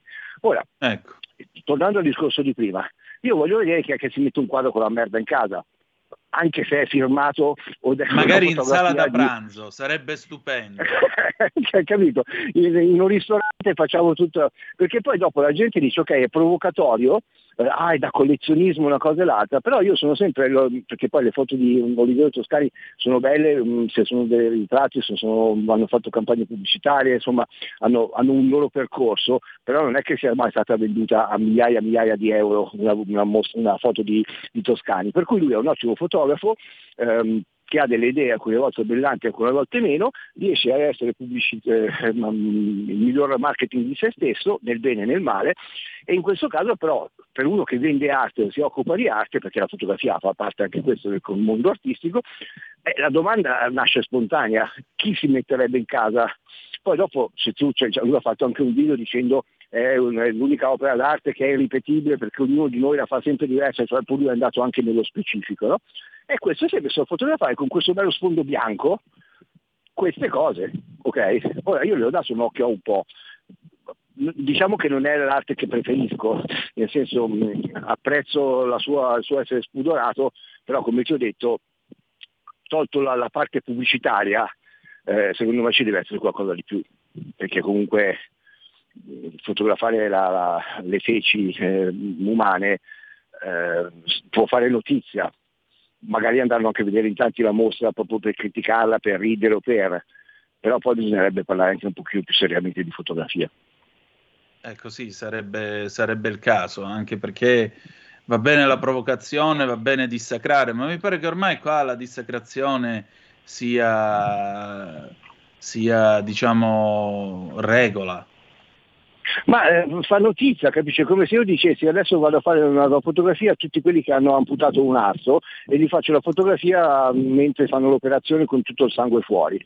Allora ti assicuro che se dovessi far fare una mostra del genere la gente andrebbe a vederla per il gusto di vedere il macabro, la cosa, la cosa, poi però nessuno se la metterebbe in casa. Allora bisogna vedere che cosa vuol dire fare arte. Per cui se tu stai dando un significato, perché magari io ti ho fatto l'esempio qua del, dell'arto amputato, potremmo parlare della guerra, della bruttezza della guerra, di che cosa succede, per cui magari potrebbe avere un, un valore comunque intrinseco importante per far comprendere ancora di più che la guerra non andrebbe fatta. Okay? Nonostante difficilmente secondo me uno si metterebbe un arto amputato eh, con una fotografia in casa. però è già diverso, però so che quello farebbe scalpore e la gente lo andrebbe a vedere, anche se gli dà fastidio, anche se quello abbiamo, di cui abbiamo parlato adesso di, di, Toscani è proprio fine a se stesso, per cui la curiosità, la gogliardia di, di un uomo di una certa età che è stato grandissimo, rimane un grandissimo fotografo eh, italiano e anche a livello mondiale, che però ha trovato un po' alla Cateran, no? Cioè anche Cateran, sì, cioè, cioè, sono quelle cose per cui tu dici sì bravo, ok, e quindi capito. Cioè. E con queste quindi noi ci salutiamo. Venerdì prossimo invece che, di che cosa vogliamo parlare? Ma venerdì prossimo no, parliamo di fotografia ancora, perché adesso abbiamo proprio Va lanciato questa cosa qua, per cui anzi ti ringrazio che mi hai dato la possibilità di spiegare attraverso Andy White London, ma mh, ripeto, al di là di Andy White London mi piacerebbe proprio che avessero capito sia artisti che fotografi che scultori che una, un'ottima fotografia della vostra opera può diventare lei stessa opera d'arte. Per cui mh, pensateci, eh, uscite un po' dal guscio nel dire ma tanto le foto le faccio così o cos'ha, se vi danno delle regole da fare ci sono dei motivi, perché state parlando con dei Esatto. professionisti altrimenti rimanete sempre nell'ambito del eh, hobbismo. Della foto con l'iPhone. Ecco. Esatto. Va bene. Grazie Ale, grazie davvero, un abbraccio. Grazie a te, un abbraccio. Allora, bella gente, noi abbiamo finito per questa sera. Direi che sia stato un puntatone, permettete. Una tale concentrazione di cervelli, non il mio, ma quello degli altri ospiti di stasera, che veramente ci dovrebbero dare il Nobel per la radiofonia. Ma in ogni caso, grazie per essere stati con noi. Adesso abbiamo l'onorevole Tilde Minasi nel qui Parlamento e poi Paul McCartney, Coming Up del 1980. Noi ci si ritrova domani alle 9.30 per il garage dell'Alfista o se avete voglia lunedì alle 18.05 con Anna Maria Cisint, pre- ehm, sindaco di Monfalcone, perché torniamo a parlare di cittadinanza, immigrazione e integrazione. Grazie per essere stati con noi e ricordate che malgrado tutto, the best is yet to come, il meglio deve ancora venire. Vi ha parlato Antonino Danna. Buonasera. Stai ascoltando Radio Libertà. la tua voce libera, senza filtri né censura. La tua radio.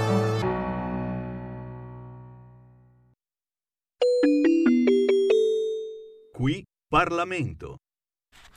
E allora, questa sera per qui Parlamento abbiamo l'onorevole Tilde Minasi, senatrice della Repubblica Italiana, e eh, stasera eh, si parla di bullismo. Al Senato è giunto il bullismo.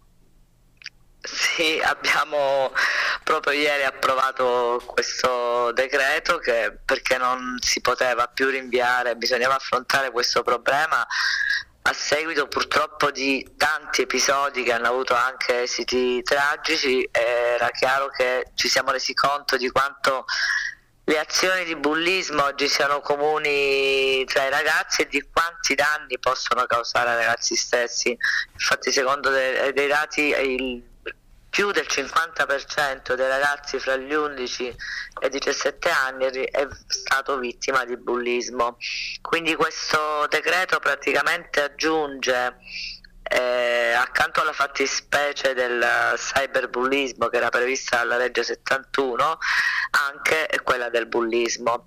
Ovviamente prevede un ampliamento delle tutele già previste dalla precedente legge, ma soprattutto si incentra su eh, azioni di carattere preventivo e sulla formazione, educazione dei ragazzi da parte di quelle che sono le agenzie educative deputate, in primis famiglia e scuola.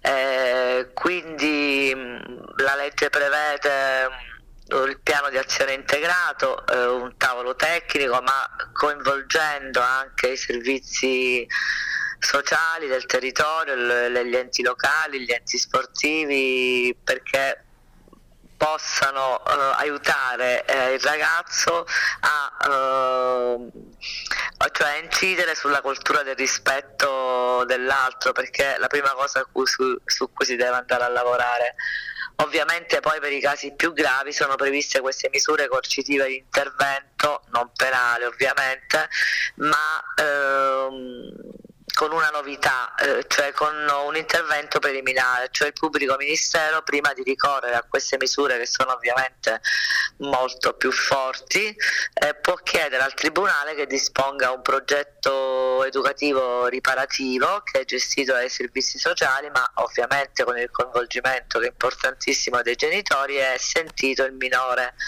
perché l'intervento possa essere un po' personalizzato, adattato al ragazzo che deve anche capire e condividere il, il percorso.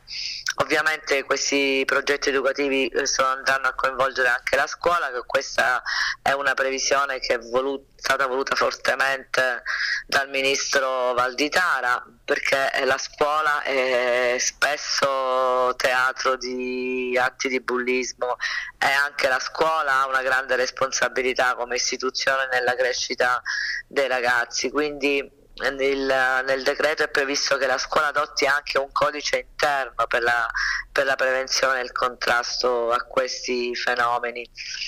Ovviamente questi percorsi possono prevedere anche lo svolgimento di attività di volontariato sociale o di tutte quelle attività come un laboratorio teatrale, un corso di musica, cioè quelle che possono aiutare il ragazzo e alimentare dinamiche relazionali che siano sane, positive e non violente.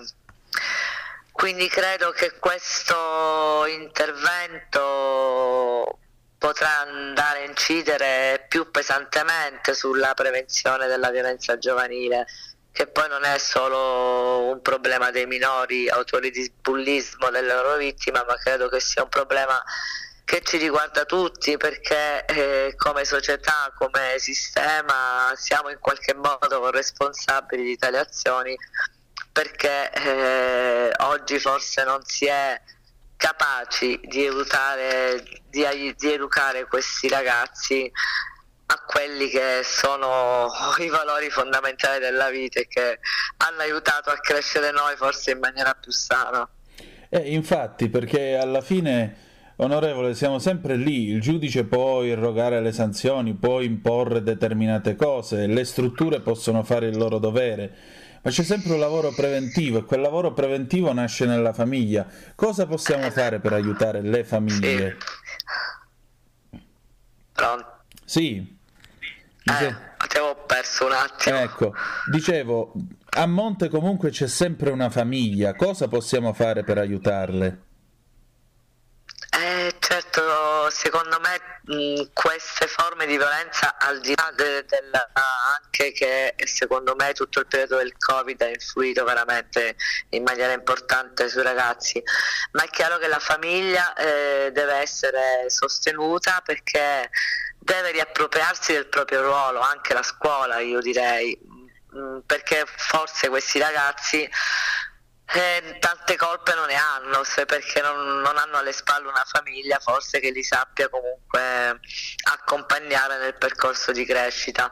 Credo che il ministro Valditara comunque su questo campo abbia già messo in atto tante azioni che possono aiutare anche la famiglia a collocare di nuovo con la scuola perché nell'ambiente familiare, nell'ambiente scolastico eh, il minore eh, rimane questi ambienti il più tempo possibile durante la, la crescita e quindi è chiaro che anche scuola e famiglia devono tornare a parlarsi in maniera più umana. Questo è poco, ma sicuro. Onorevole, senta, quale sarà il suo prossimo impegno in Senato nei prossimi giorni? Ma noi stiamo lavorando anche con la Commissione molto sul femminicidio, anche questo una, una una, un, un'azione che dobbiamo fare ma anche qui in maniera forte per uh, cercare di prevenire. Lì bisogna anche intervenire la prima cosa secondo me sulla, sull'autonomia delle donne, quindi aiutarle a, ad avere un'autonomia in modo che possano poi uh, più facilmente sganciarsi da un compagno violento. E comunque abbiamo in campo tante cose, lavoriamo sempre eh, per cercare di dare risposte ai cittadini che oggi le chiedono. E allora avremo modo di sentirci presto a breve. Grazie ancora. Grazie a te. Qui Parlamento. Avete ascoltato Zoom, il drive time in mezzo ai fatti.